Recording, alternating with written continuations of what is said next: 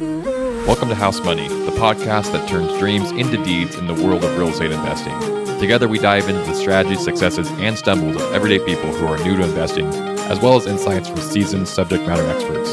This is where your journey to financial freedom begins. This is House Money. Welcome to House Money. I am Richard Jones, your wealth creating realtor. I am an associate broker with Presidio Real Estate, the GDP group here in the greater Salt Lake area. So glad you are here. So glad you found us.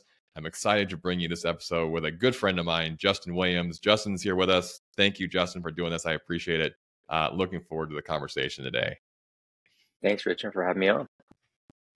If you're listening, if you've listened to the show, um, the past episodes, we've had a number of guests on who have shared their their investment strategy as they, you know, we've had you know uh, Section Eight housing in Kansas City, uh, we've had house hacking, we've had we've had different ideas, you know, moving from you know just different ideas and different ways people have been investing in real estate.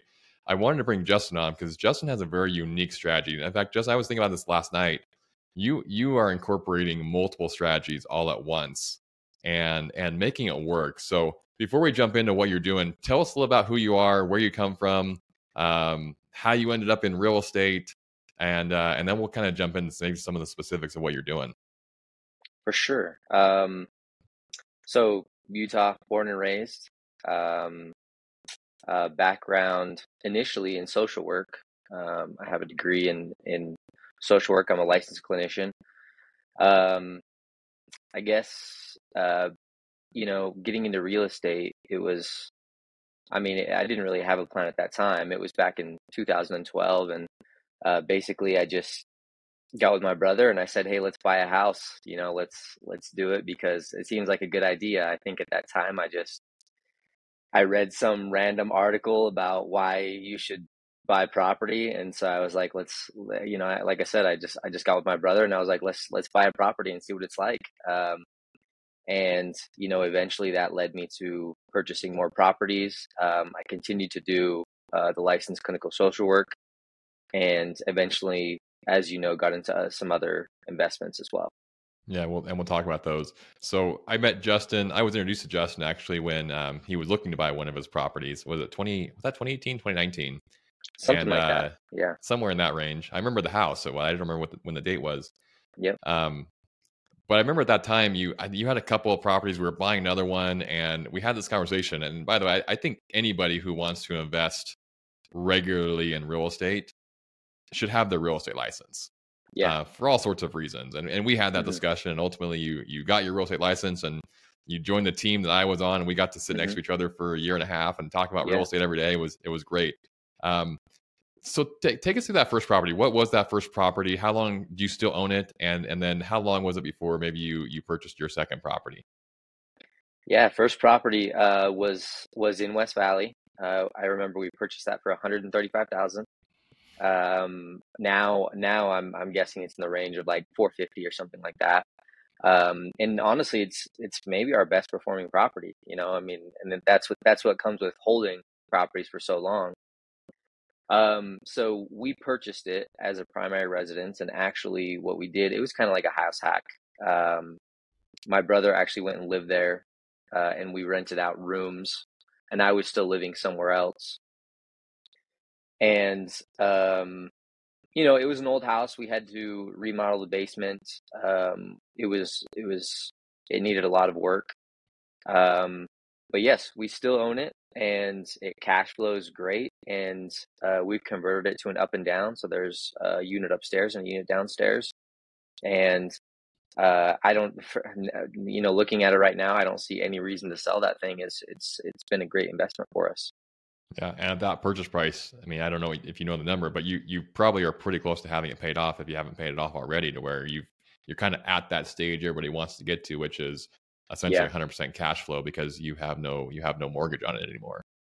Well, we during the, the time when rates were really low, uh, we still had an opportunity to refinance that thing, and so we actually did pull cash mm-hmm. in order to buy another pro. I don't even remember. Maybe it was buy another property. Maybe it was use the cash to get uh, the franchise. Um, mm-hmm. But uh, still, I mean, the mortgage is under two hundred thousand dollars, so we're still in a really good place with it. Yeah, love that, and, and I love what you said too. Like, I mean, I think I think we get this idea of you know how sexy real estate investing can be sometimes. Mhm. And, and it can be, it can be fun and it can be exciting Yeah. like that. But I mean, there's also the um, what is not sexy, which is holding it for a long term. You know, letting Yeah. it appreciate over time, letting rents come up over time. But Mhm. also, like I said, like there's there was some work to do to make that house what it is today. You know, adding the basement apartment. You know, just doing some basic work. You know, to, to you know to, to get it updated and whatnot. Um, some you know, some sweat equity there. I think that's a good lesson for anybody wanting to get into real estate. That th- there's opportunities for you to, to buy and forget. Right, you, you buy it, you Yeah. forget it. Um, that's some of my properties. Some of my new construction properties are kind of like that. But on Mhm. the other side, there's the there's the benefit of of buying, adding some value to it yourself, and and then just being patient and holding. I think I think you and your brother, and we'll talk about your family dynamics here in a minute. Here, I think you guys are an amazing example of just having patience and Mhm. not jumping at everything. I mean, there were there were times in the last couple of years where you guys probably could have bought you know all sorts of properties here and there, and we had conversations about should I sell this one and buy you know these two or whatever else. Yeah. Um, but you guys, what what is the strategy? What are you looking for in a property? Because you guys are so patient and you're so methodical about when to pull the trigger on something or when not to. What what's the strategy that you look for uh, in your residential? Pro- we'll talk about commercial later, but your residential properties. Yeah.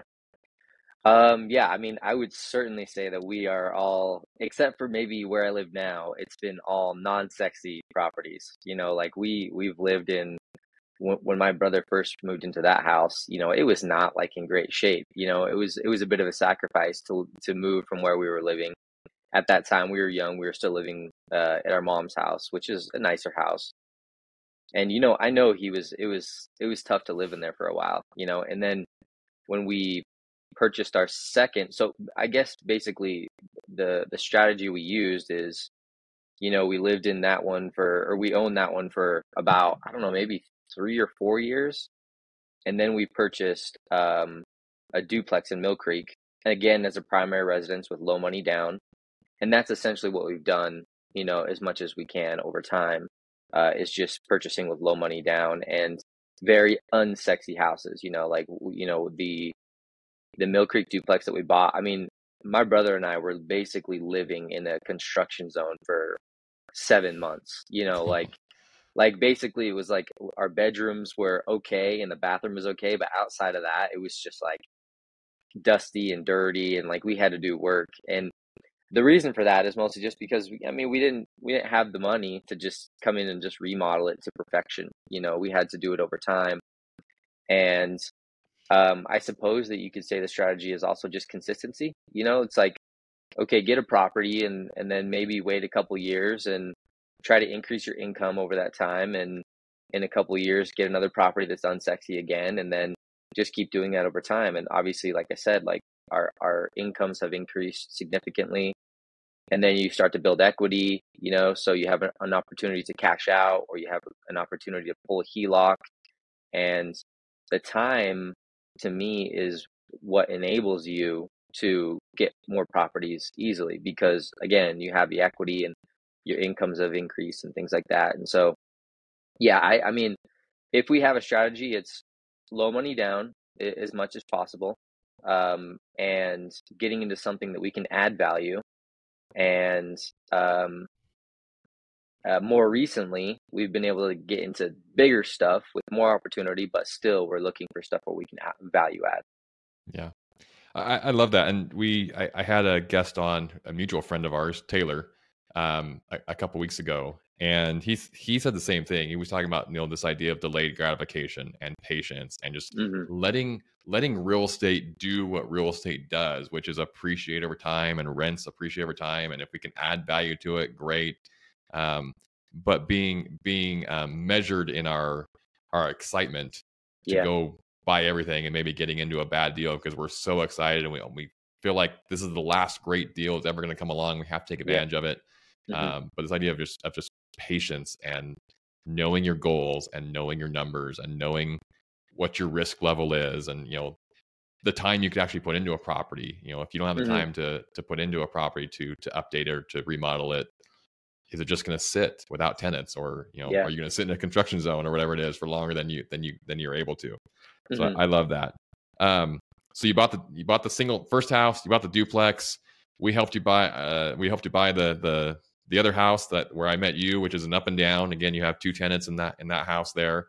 And Yeah. tell me about tell me about the fourplex you're you're currently sitting in. You're currently living in. Yeah, so again, uh, the delayed gratification enabled us to go for something more of what we really wanted, right? Um, and so we, all of us, my mom and my brother and I, we uh, wanted to live closer to downtown, um, near Liberty Park.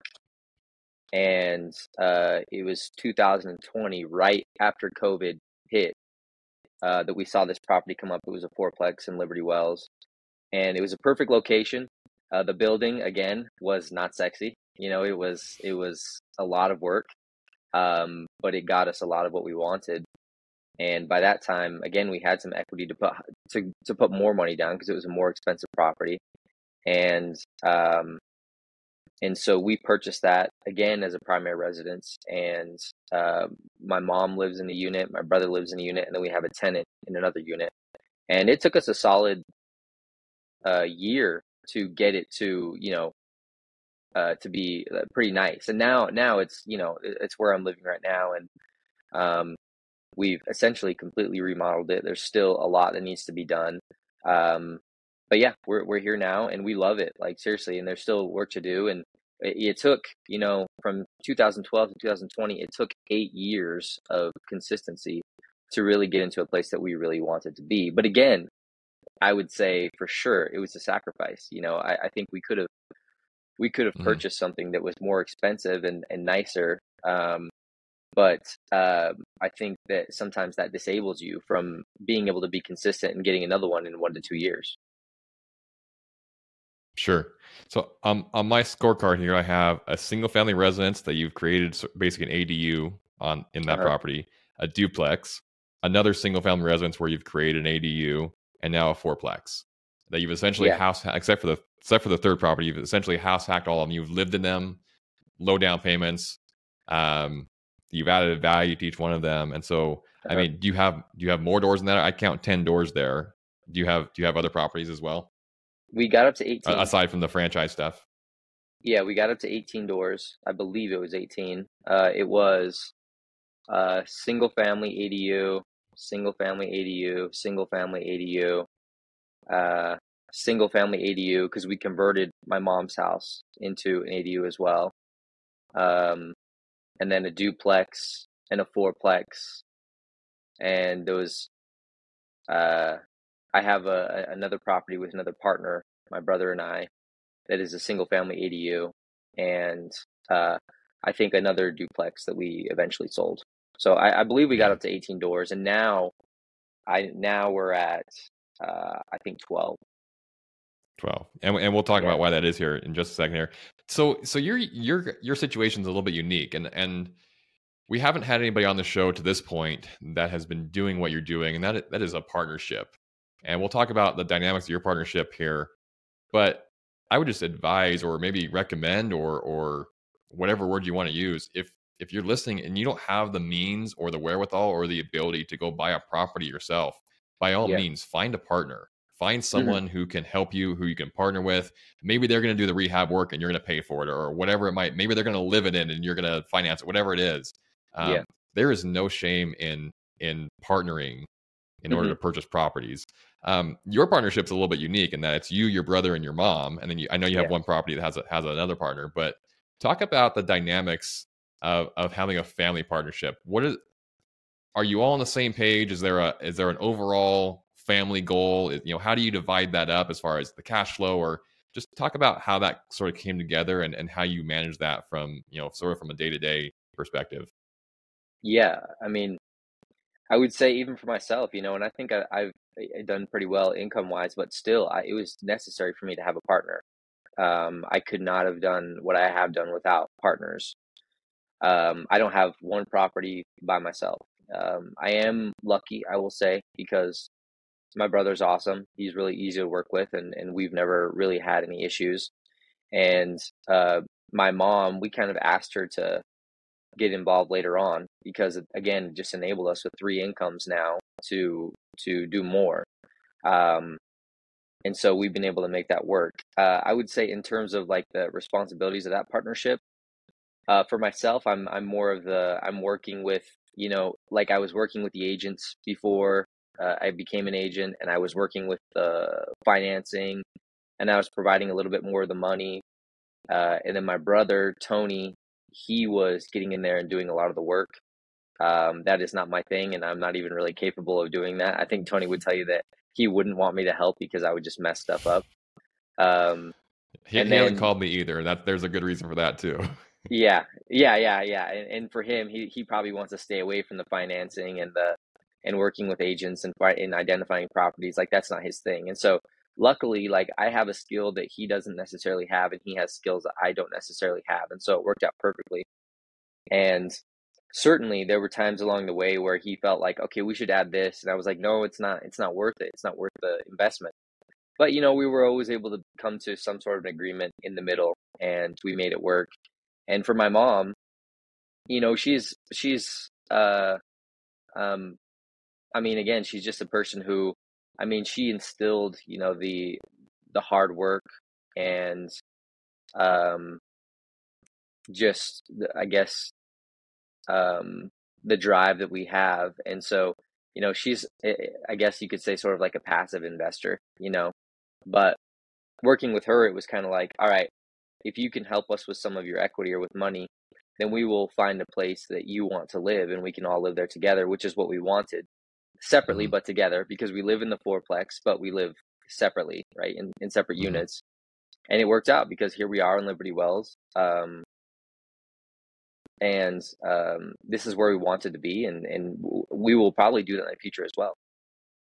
Yeah, I love that. So when you're cash flowing these properties, I mean, is there are you dividing that cash flow up three ways? Are you reinvesting it into the properties themselves or the properties, or what does that look like? It's all been reinvestment. None of us have taken money out in terms of cash flow. If we have, it's been like small, like like maybe like we'll say let's go on a vacation or something like that. But it's been minimal, minimal. Like I, I would say it's literally almost nothing that we've taken out because again, we also have our full time incomes. And so um essentially what it's enabled us to do is not have living expenses. Like, you know, I don't have a mortgage, you know, and so when you don't have a mortgage, which is generally your biggest expense, um, you have a lot more money to, you know, discretionary income to do what you want. And so um, we don't take any of that cash flow and, and split it or anything like that. We've just been reinvesting. Yeah, I love that. That's I heard someone's you know everybody's got their definition of what wealth is, and you know you mm-hmm. hear different things. And one yeah. of the definitions I heard the other day from somebody was wealth is being able to wake up in the morning and do whatever it is you want to do because you know you have your living expenses taken care of. Yeah, hundred like percent. We're not we're not we're not we're not in this mindset of I have to wake up and figure out how to make money today just to survive. Mm-hmm. Yeah, that, yeah, and, like that's kind of where you guys are at. That's exactly what it's done for us. You know, it just enables us to have more freedom. I think all of us live pretty well under our means, but yeah, it just does gives you it gives you more freedom and more peace of mind. I love that. So let let's talk about your your current venture because you you were you were patient, you were buying these properties, you were methodical, you were strategic, uh, you were adding value, you were reinvesting the cash, and then you called me one day and said, "Hey, I've got this opportunity in front of me here. I, I just want to run it by you. And I, I didn't know what was. I thought maybe you found like an apartment complex or something. Um, and what you told me, I did not see coming at all. But I love it, and you you figured out how to work. Tell us kind of how you transitioned from you know house hacking and these multifamilies and you know things like that to to what you're doing now. Because I think it's I think it's a place where a lot of people think they want to go. They want to they want to make that transition to something commercial but they're not quite sure what to do about it or how to do it or or even what that world looks like because it is, it is a whole different world. Um, tell us kind of what what you're doing now and kind of how that transition came to be. Yeah, um, beans and brews. I assume is what you're talking about. Mm-hmm. um, mm-hmm. Uh, yeah, so we we looked into franchising of beans and brews like l- literally around the time that we purchased our first home. But at that time, we didn't have the capital. We didn't. We don't have the money. You know, it, it just uh, we wouldn't have we wouldn't have qualified, and we just kind of dropped it at that time and didn't think about it. Like literally, did not even pop up in our heads for ten years. Honestly, I mean, for me personally, I know You know, there are people out there who are like, I'm just looking for the best return on investment all the time. And that's fine. But for us, it was more like, you know, this is new and interesting. Uh, we're definitely uh, coffee consumers, and, you know, Beans and Brews is a local company. And it was honestly just like, we just wanted to try something new. And it seemed fun, you know, like, and, and obviously you meet with them and you look at the return and they make and it makes sense you know we know we can make money there if it works out and so, yeah, back in, uh, it's been, I mean, since we signed the contract, it's probably been like three years now. I'm not sure because it takes it takes a while um, to sign an agreement and then find a location and then get it built and then have your store running. Um, but yes, we are now Beans and Brews franchisees. We're approved for four locations. Um, we have two open now. Uh, so this is a long process. Obviously, I mean, four locations can take you a solid five years or, or more, five to seven years, I would say. It just depends. Mm-hmm. And yeah, like I said, it was it was honestly just like I really kind of felt a little bit bored by you know looking for these up and downs. I mean, the opportunity is still there. You know, it's even I, I still look at those properties every day and just like you know what's out there, what could I potentially do? But uh, yeah, uh, Beans and Brews franchisees, and it's a totally it's I mean, there's some things that are maybe similar, but in reality, it's a totally different world, and it was new and fresh and stressful, and we're learning. But again, this this type of investment investing enables me to do things that are interesting to me, and and that's really why we did it. Yeah. And, and, you've sort of taken the same approach as your your house hacking thing, right? You were you were working on the contracts, the, the numbers, you know, working with yeah. the different lenders. We'll talk about financing that in a minute here. Tony was, I mean, what Tony's role is, he essentially, you know, was running the store, you know, getting yep. it up and running. He was there every single day. Um, yeah. I, I, believe he quit his job, right? He quit his job yeah. to to go and work and you know basically run the store. Mm-hmm. Um, so you you still were you both were still very hands on even though it was commercial instead of residential, which which I think makes it all all the better. Um, yeah. Talk about the differences maybe between purchasing a residential property of any kind, really, and and getting into the this commercial commercial. Yeah. So um, financing is totally different. The process is totally different. Uh, we worked with we work with the SBA. Um, terms are different. You know, you got to have more money down, and obviously the project costs are different. But essentially when when going into commercial, you know, you take a property or you take a business and you have to estimate what sort of income you get. And then based on that, the commercial lender or the SBA will approve you for a certain amount of funds. And uh, the good thing about Beans and Brews, and one of the reasons that we went into that is because, you know, they have an established model. Uh, they have numbers that we can show the SBA and give them an idea of how much money we should make or we expect to make and so I would say the financing, you know, because financing on residential, it's like you find the property, you identify it, and then, or I'm sorry, you, you essentially get a, approved first, you know, for a certain amount, and then you go find that property, and then you show the, the you, they sort of do the underwriting based on that property. But for us, it was like we, um, the property hadn't been uh, built out yet. Like the structure was there, but it hadn't been built out. Um, but it, it was I would say it was a solid three or four months that we have to give uh, the SBA information, maybe even more. I don't remember now. And you know, you're giving them they're a lot more picky and they look at a lot more stuff that residential doesn't. I would say residential is a lot easier. Um, and yeah, it's it's just a lot longer and a lot more tedious, and you're working with them a lot more for a longer period of time. And uh, uh, and again, it just depends on each location and how much you think you can make in that location. It depends on the build out. It depends on how much working capital you need. It depends on how much your machinery costs. Like they're looking at all that stuff and they're building that into your loan costs. So if it's important to know your numbers on residential, it's it's that's magnified on a commercial property. You you have to know your numbers going in. Yes, I would say so. Um, but I mean, there still is some unknown. I mean, uh, the SBA is taking a risk in that, you know, like because we have one location in West Haven, Utah, and we have one location in Vegas. And I mean, you cannot really guess which, you know, what the numbers are going to be in West Haven, Utah versus uh, Las Vegas, mm-hmm. Nevada. And Las Vegas is actually, we're the first location, the first Beans and Brews to open in Vegas. And so it's like, there's a ton of unknown there, right? And so you, I think having West Haven and showing them those numbers did help us, you know, get approved for that second loan. Uh, but also, you know, building in Vegas was much different. It was much more expensive, and so um, uh, yes, they do they do look at that pretty closely. But again, that's why we franchise because we can show them a lot of data, and there's obviously a lot of success that a business like Beans and Brews works. Yeah, you can you can show them the, the it, it's not a proof. It's the proof of concept is already there it's a matter of okay, yeah, what are my build out costs? You know, what do I expect? Things like that. So I love that you're the first in Vegas. I mean, I, you've got probably some. You don't have the brand recognition that you have maybe here in Utah, where there's a, there's a beans and brews pretty much every other Everywhere, corner. Yeah. It feels like. Mm-hmm. Uh, but that, that's exciting. And and your your contract is for for how many ultimately in Las Vegas? Uh, we our contract is for four locations, and so, um, I guess our territory right now is Las Vegas but uh, it worked out to where we could open one a little quicker. So we went into West Haven and opened that one because it was kind of ready. They had they had the building in place and things like that, and they offered it to us. And so technically, I could do uh, three in Vegas, but there's also talks of like if I find an opportunity here in Utah, then I could take on that as well. And so the contract is technically for four locations. It doesn't really matter where it's at. Mm-hmm. Love that. Talk to me a little bit about how you're so you you still own the real estate properties or the residential properties. You've sold a couple of those you know to work with the commercial. How do you balance the residential and the commercial as far as should we hold these? Should we sell these?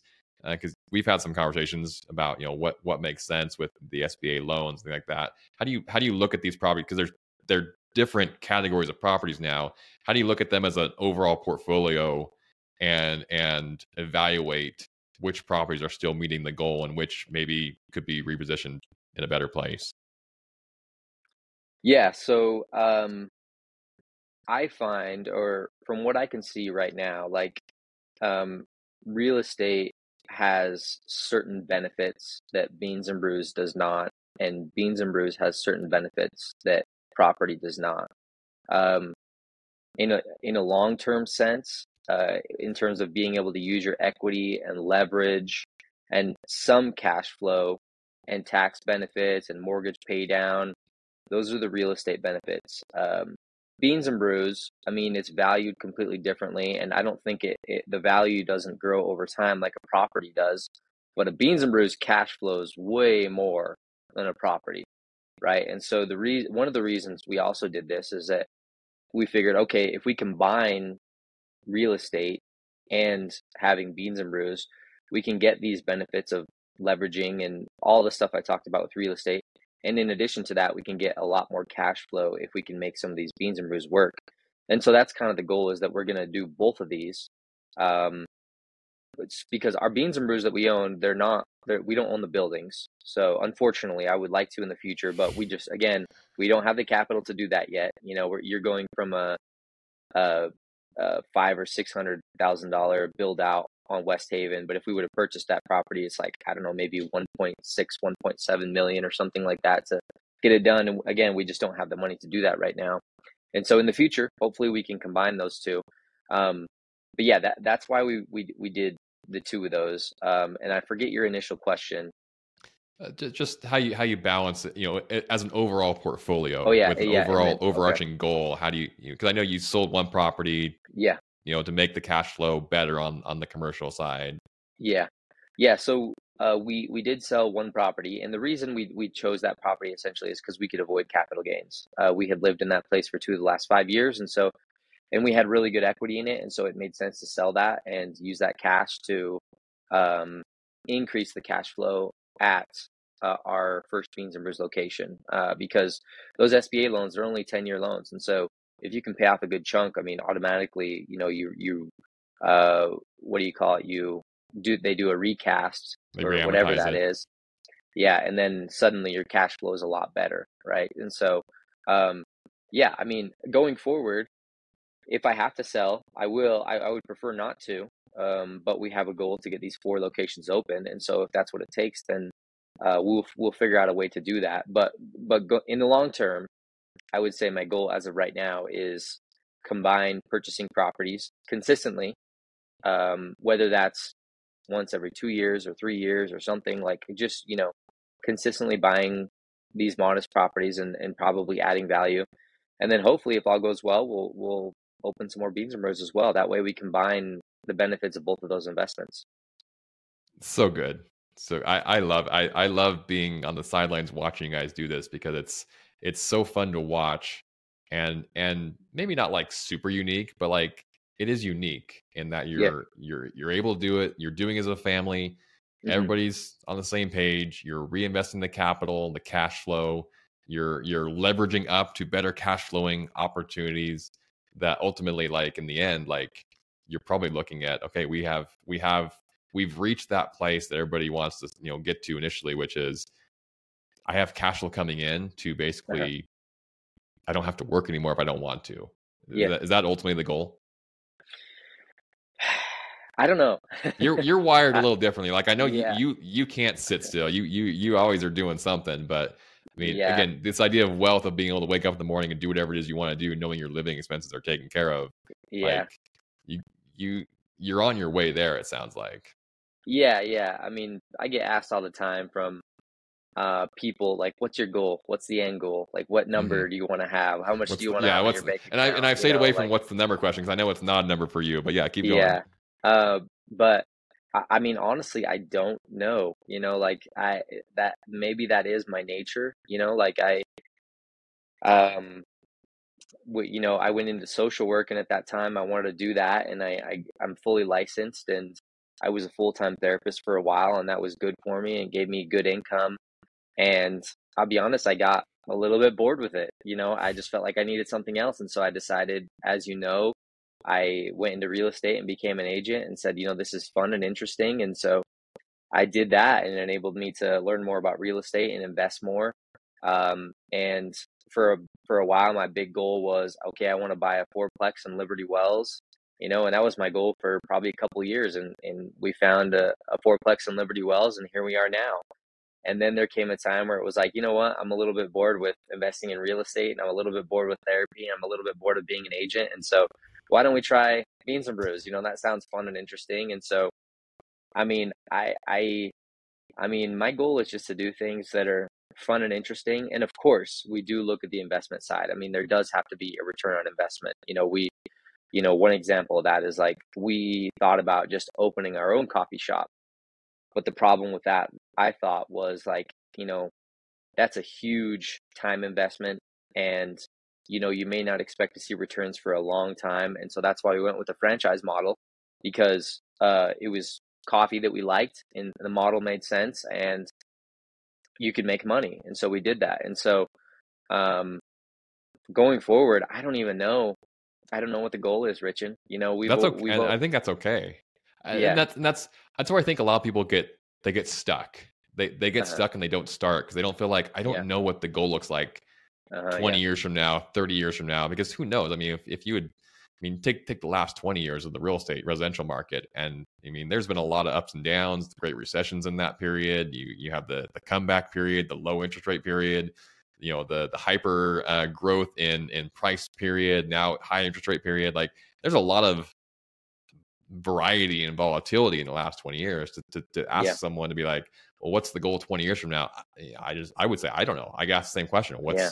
What's your goal rich? And you have these different properties like what's the end goal? I'm like i don't know. I'm just i think like you i think we think similarly. It's like let's evaluate where we're at right now yeah. and let's figure out what the, makes sense for the very next property or the very next opportunity and and and let's you know let's let's be smart about it. Let's not be reckless with it. Mm-hmm. but I, I think that's perfectly fine not knowing exactly what the end goal is because we just don't know what the market's going to give us what the opportunities yeah. are going to be. Um hopefully not but maybe you know, what the what the um unforeseen circumstances may be where maybe we have to pivot yeah. a little bit take mm-hmm. a step back now and then if we have to um, so I think I think that that's perfectly okay. I had two thoughts as you were talking about that. Um, you, have talked about ROI a couple times. What is what's your measurement of return on investment? How how are you calculating that and and, and evaluating that? I mean, property would be cash on cash return. Um, uh, that's that's kind of what we looked at with the, re- the return that you're making on your money actually invested. Yeah, yeah. Um, and you know, that's why we did a lot of up and downs because those those ones were always, and I think they still are the best cash on cash return. I mean, I know it's different now, but um, a duplex, for example, or a fourplex is just going to be more expensive generally because it is a duplex or fourplex, you know, and so you can get a single family home in West Valley, uh, for example, that's that's relatively inexpensive compared to like a duplex in uh, Salt Mm-hmm. Lake or in uh, uh, Mill Creek, uh, and you can do some value add and you can cash flow quicker. I would say, um, and then beans and brews is, is I would say it's a um, we're still learning what that looks like, and again, it's very it's different in that you know again you know you can look at our two uh, businesses uh, in West Haven and in Vegas, and it's essentially the same build out right? Like, you know, you go into a Beans and Brews, they're going to look pretty much the same when you go into them. And the sizes of our buildings are very different. But the cost of building those two locations was very different, just a year mm-hmm. apart. Um, and there's a lot of things that go into that. Maybe some of it was inflationary. Maybe some of it is like contractors are just more expensive in Vegas. But then you also have to think like, all right, looking into the future, you know, am I going to have more sales in West Haven, Utah or in Vegas? and that's still up for debate you know because we just opened in vegas and we've got some work to do to build those sales over time but you know once beans and brews becomes a known brand in in vegas i expect that there's more opportunity there because there's way more people in vegas than in west haven and there's also a higher percentage of people drinking coffee right mm-hmm. and so it's hard to say i don't know that we have a measure um, a perfect measure for the franchises i mean there are certainly some general things that we look at but um, uh, yeah, we're still we're still you know sort of trying to figure out what that looks like. Yeah, and you know, on the residential side, I think that's cash on cash is my favorite measurement of return as well. I mean, yeah. that's mm-hmm. we've I've talked about on previous episodes. Like, I know what my agreement with the bank is. I have an agreement with them. That's that's my mortgage. I have an mm-hmm. interest rate that I'm going to pay them. That's our side agreement. For everything else, it's how much money did I actually put in to this property and what is my return on that? Whether that's cash flow or it's not sexy but principal reduction is a very real return on investment. Uh, yeah. you know appreciation is obviously nice. Tax savings we've talked a lot about on here. Um, yeah. those are all things that for me those are all returns on my money. The cash flow is why i see my bank account every month. Um, mm-hmm. but those are all different aspects of you know how much i put in $10 how much did i get back yeah. And, mm-hmm. and I think that's for me, I love that measurement. It's, it's, simple and it's easy and it allows me to see real quickly. I, I, can evaluate multiple opportunities real quickly based on not, you know, what's the interest rate or, you know, what this and that is. It's how much am I returning on the money I put out into the world. So I yeah. love that. Um, yeah. I also love that you, you have mentioned a couple times. I got bored doing this, so I went to that. I got bored here. I got and, and I hope that you're not um, saying that as if it's a bad thing. I'm, I I got I have a set of five books over. Here. I have a lot of books behind me over here. I have five books over here that I, I look at and I read at least once a year. And one of them is called Smart Cuts by Shane mm-hmm. Snow. I'm gonna send you a copy of it. Okay. Um, smart Cuts by Shane Snow, and it's he defines a smart cut as a shortcut with integrity, and he talks about this idea of, of hacking the ladder and how we can climb ladders and and at some point it makes sense to jump off that ladder onto a different ladder and climb that ladder and jump off yeah. that ladder. And he, it's fascinating. The examples that he uses as far as um, what has you know through various studies been deemed the most successful or um, effective presidents of the united states versus the other side. And he goes through and he talks about what are the backgrounds of these different presidents. And what he found was the presidents with actually the least amount of political experience, and the book was written in like 2008. The presidents with the least amount of political experience were actually the most successful. Those who, you know, spent a lifetime, you know, climbing the same ladder yeah. their whole life were actually ultimately deemed the least effective. And that's not a mm-hmm. political mm-hmm. statement. I'm just telling you, if you're listening, you can go find the book as well and read it for yourself. But he gives other examples as well of, you know, the right timing or the right opportunity people got off the ladder they were on and jumped onto a different one. And he he really yeah. preaches like this idea of like paying your dues, just you know, slogging it out in the same thing, hoping to like climb the same ladder until you reach the top is actually the most yeah. ineffective way to get to where you want to go. Yeah. Um, versus learn what you need to, And when the next opportunity comes along, it's okay to jump to the next ladder and and sort of smart cut. It's a smart cut. Yeah.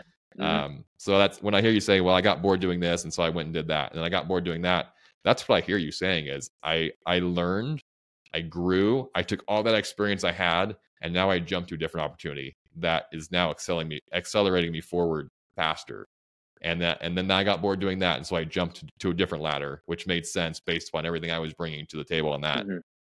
So I love that. I think that's that's not where I saw this conversation going, but I, I love that you brought that up because I think that's that's an important principle I think for everybody in in investing is that you don't have to just define a strategy from the beginning and yeah. stick with it the rest of your life. Like there's yeah.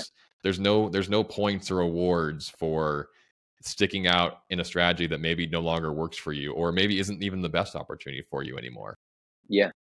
Yeah, no. I mean, I I had I have not heard of that book, but it sounds uh I would say yeah, for sure, very similar to what I've done because I wouldn't say in any of these things I'm like I'm I'm not an expert, you know. Um I think I got some good knowledge in all of them. Uh but you know, you know, for example, going from social work to uh, being a real estate agent, a lot of those skills translated really nicely into being an agent and it enabled me to uh, be a better agent, you know, just talking to people and things like that. And uh, going from uh, managing properties and um, doing build outs enabled us to be better franchisees i would say you know when we made that transition right? So you're just you're just combining all these different skills and you know my brother before he became our operator for Beans and Brews he was essentially the operator for green bike the bike share downtown and it was really the same thing that he was doing right? Like he's he's helping he was managing employees run the day-to-day business of green bike. And so he went from that to being the operator of beans and brews and so now he's obviously managing those employees and it's a different product and they're doing different things and you have have to have different skills within that business. But um, yeah, I think it translated perfectly for him. And so yeah, I would say I would say that's a big part of it. Is like, and, and the other thing too is like it was just opportunity. You know, like I don't know, there was really never a time where I was like, I want to be a I want to be a social worker. Honestly, looking back, it was like I had an opportunity, and somebody encouraged me to go to school and become a therapist, and so that's what I did at that time, and it, it got me uh, uh, into something that I really like and uh, that was interesting and challenging, and um, it increased my income and then eventually I made that same transition because of coincidence into real estate. And eventually, again, because of coincidence, some coincidence into beans and brews, you know? And so I think for sure, knowing how I am, that could happen again in the future. Sure, and, and, let's not let's not overlook the the the amount of good you have done as a as a therapist, and the, even, I mean, I know your client base as a real estate agent. I mean, you you help you help a a segment of our population that um, not a lot of people know how to help buy homes and help help navigate that process. So you are definitely yeah. uniquely qualified based on your social work experience to to help that that community of of home buyers. So that, that we shouldn't overlook that. Um, I, I love this. I've got a whole page of notes here that I've taken here. Um, before I ask you, I'm going to ask you a question about what advice you would give to someone who is either at the beginning of their real estate journey or maybe maybe someone who maybe has a couple of properties and maybe is a little bit bored maybe doesn't know what to do next. Uh, maybe just some advice to them as far as how you would approach that. Before I ask that, though, a couple of takeaways that I, that I have written down here. Um, one, I have it circled three times because you kept coming back to it patience. Patience in purchasing properties and yeah. jumping to the next opportunity, just patience. I also have circled here consistency. Um, again, combining the patience with the continuing to move forward, continuing to look for the right opportunity. Not maybe not even the next opportunity, but the right next opportunity. Yeah. And then the, the third thing I have here is where we started to not be afraid of partnering. Um, yeah. Make sure if it's not family, or maybe if it, maybe especially if it's family, but uh, regardless of, of what the partnership looks like, you know, making sure that everybody's on the same page. Maybe you have a legal document that you know creates you know what's going to happen if this, if that.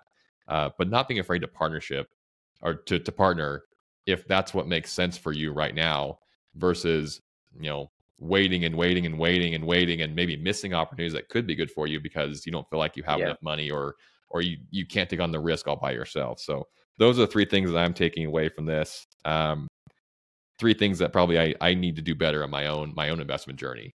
Um, quite mm-hmm. honestly, quite honestly, the partnership one is probably the biggest one. I think that's probably the one that's holding me back the most right now. Is I've been trying to do it all on my own, and I, have done okay with that. I mean, we have the five properties right now, um, but looking at my next opportunities, I don't know how I get to the next opportunity without partnering. So I appreciate that. Um, yeah. So let me come back to that, and then we'll finish with this. Um, what advice would you give to someone maybe who has a couple of properties, maybe a little little bit bored? T- talk to me, maybe. maybe. Maybe I'm that avatar. Have a couple of properties, they're doing fine. Kind of maybe maybe a little bored, maybe looking for another opportunity. Like what what would you have? What would you advice would you give to someone like me? Yeah, I mean, I mean, I say I say this to people all the time um, in therapy and in my personal life, but there aren't necessarily any right or wrong answers, right? So if you're somebody who decides you can't jump into real estate, then okay, you know, but understand that that there are some risks associated with that, right? Like building your wealth, it's going to be tougher, maybe. Um, if you're a person with a couple properties and you decide you just want to sit on what you have, you know, there that's not necessarily a wrong answer. But again, you you you might be limiting yourself a little bit. Um, so there there are really risks and and benefits on on both sides of that. Um, but for somebody who has a couple properties, um, and I mean, I suppose it depends because for me personally, again, I had properties and I was I've been I've been in positions a lot where I'm doing just fine. You know, everything is good. Um, but for for me personally, I have this sort of craving to go do something else, and oftentimes I, I didn't know what that was, but I had something that was interesting to me or um, that um, I felt like would be a different challenge. And when you go into any, you know, like let's just say the fourplex, for example, that was something that was newer for us and a lot more expensive. And uh, we didn't exactly know what we were getting into at that time. But I mean, you can you can do your measurements all day long and you can weigh your risk all day long uh, and um, you can think about what it's going to be like all day long but you just don't know until you try right like i think I think that's been our our our our strength. You know, it's I don't think that like I'm not like the smartest guy who's like who who knows exactly how to calculate what the return is going to be and um, how to put everything in place. Like sometimes I have uh, you know attention to detail. Sometimes for me personally can be difficult, but the, I think the difference between me and a lot of other people is that I just tried. Right, like you again, you can you can do your you can weigh your risks all day long but you just got to get in there and try and we've made it work that way. Um, and so yeah i mean for for somebody who has a couple places i would say and they're wanting to do something else it's like um, figure out generally what that is and then just try you know like i that's that's essentially what i've done you know you give it a shot you know bet on yourself and, and figure it out you know because that's that's what we've always done I love that, and that's this quote will not be unfamiliar to you. We we preached it on the our team that we were on together for a couple years. Uh, the quote is this: "Action is the greatest teacher there is, because yeah. it is the antidote for fear and anxiety and the remedy for indecision." That's from yeah. Joe Stumpf. He he runs a company called By Referral Only.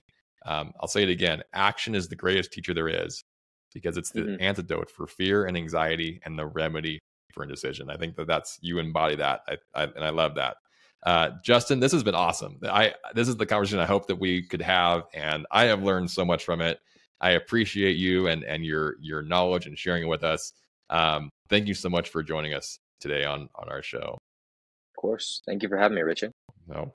I hope this episode's been helpful for you. If, if you know someone it could be helpful to, would you please share it with them? Leave a review, the star rating on whatever whatever platform you're on. We love that. Appreciate that try to continue to bring you stories and experiences of people who are killing it in real estate in very different ways. And and Justin has has has shared with us a wealth of knowledge today. So hope go back and listen to it again. And and and if you have questions, uh, reach out to me and I can I can maybe put you in touch with Justin personally if it's a specific question. But thank you for joining us today. I, I've loved the conversation.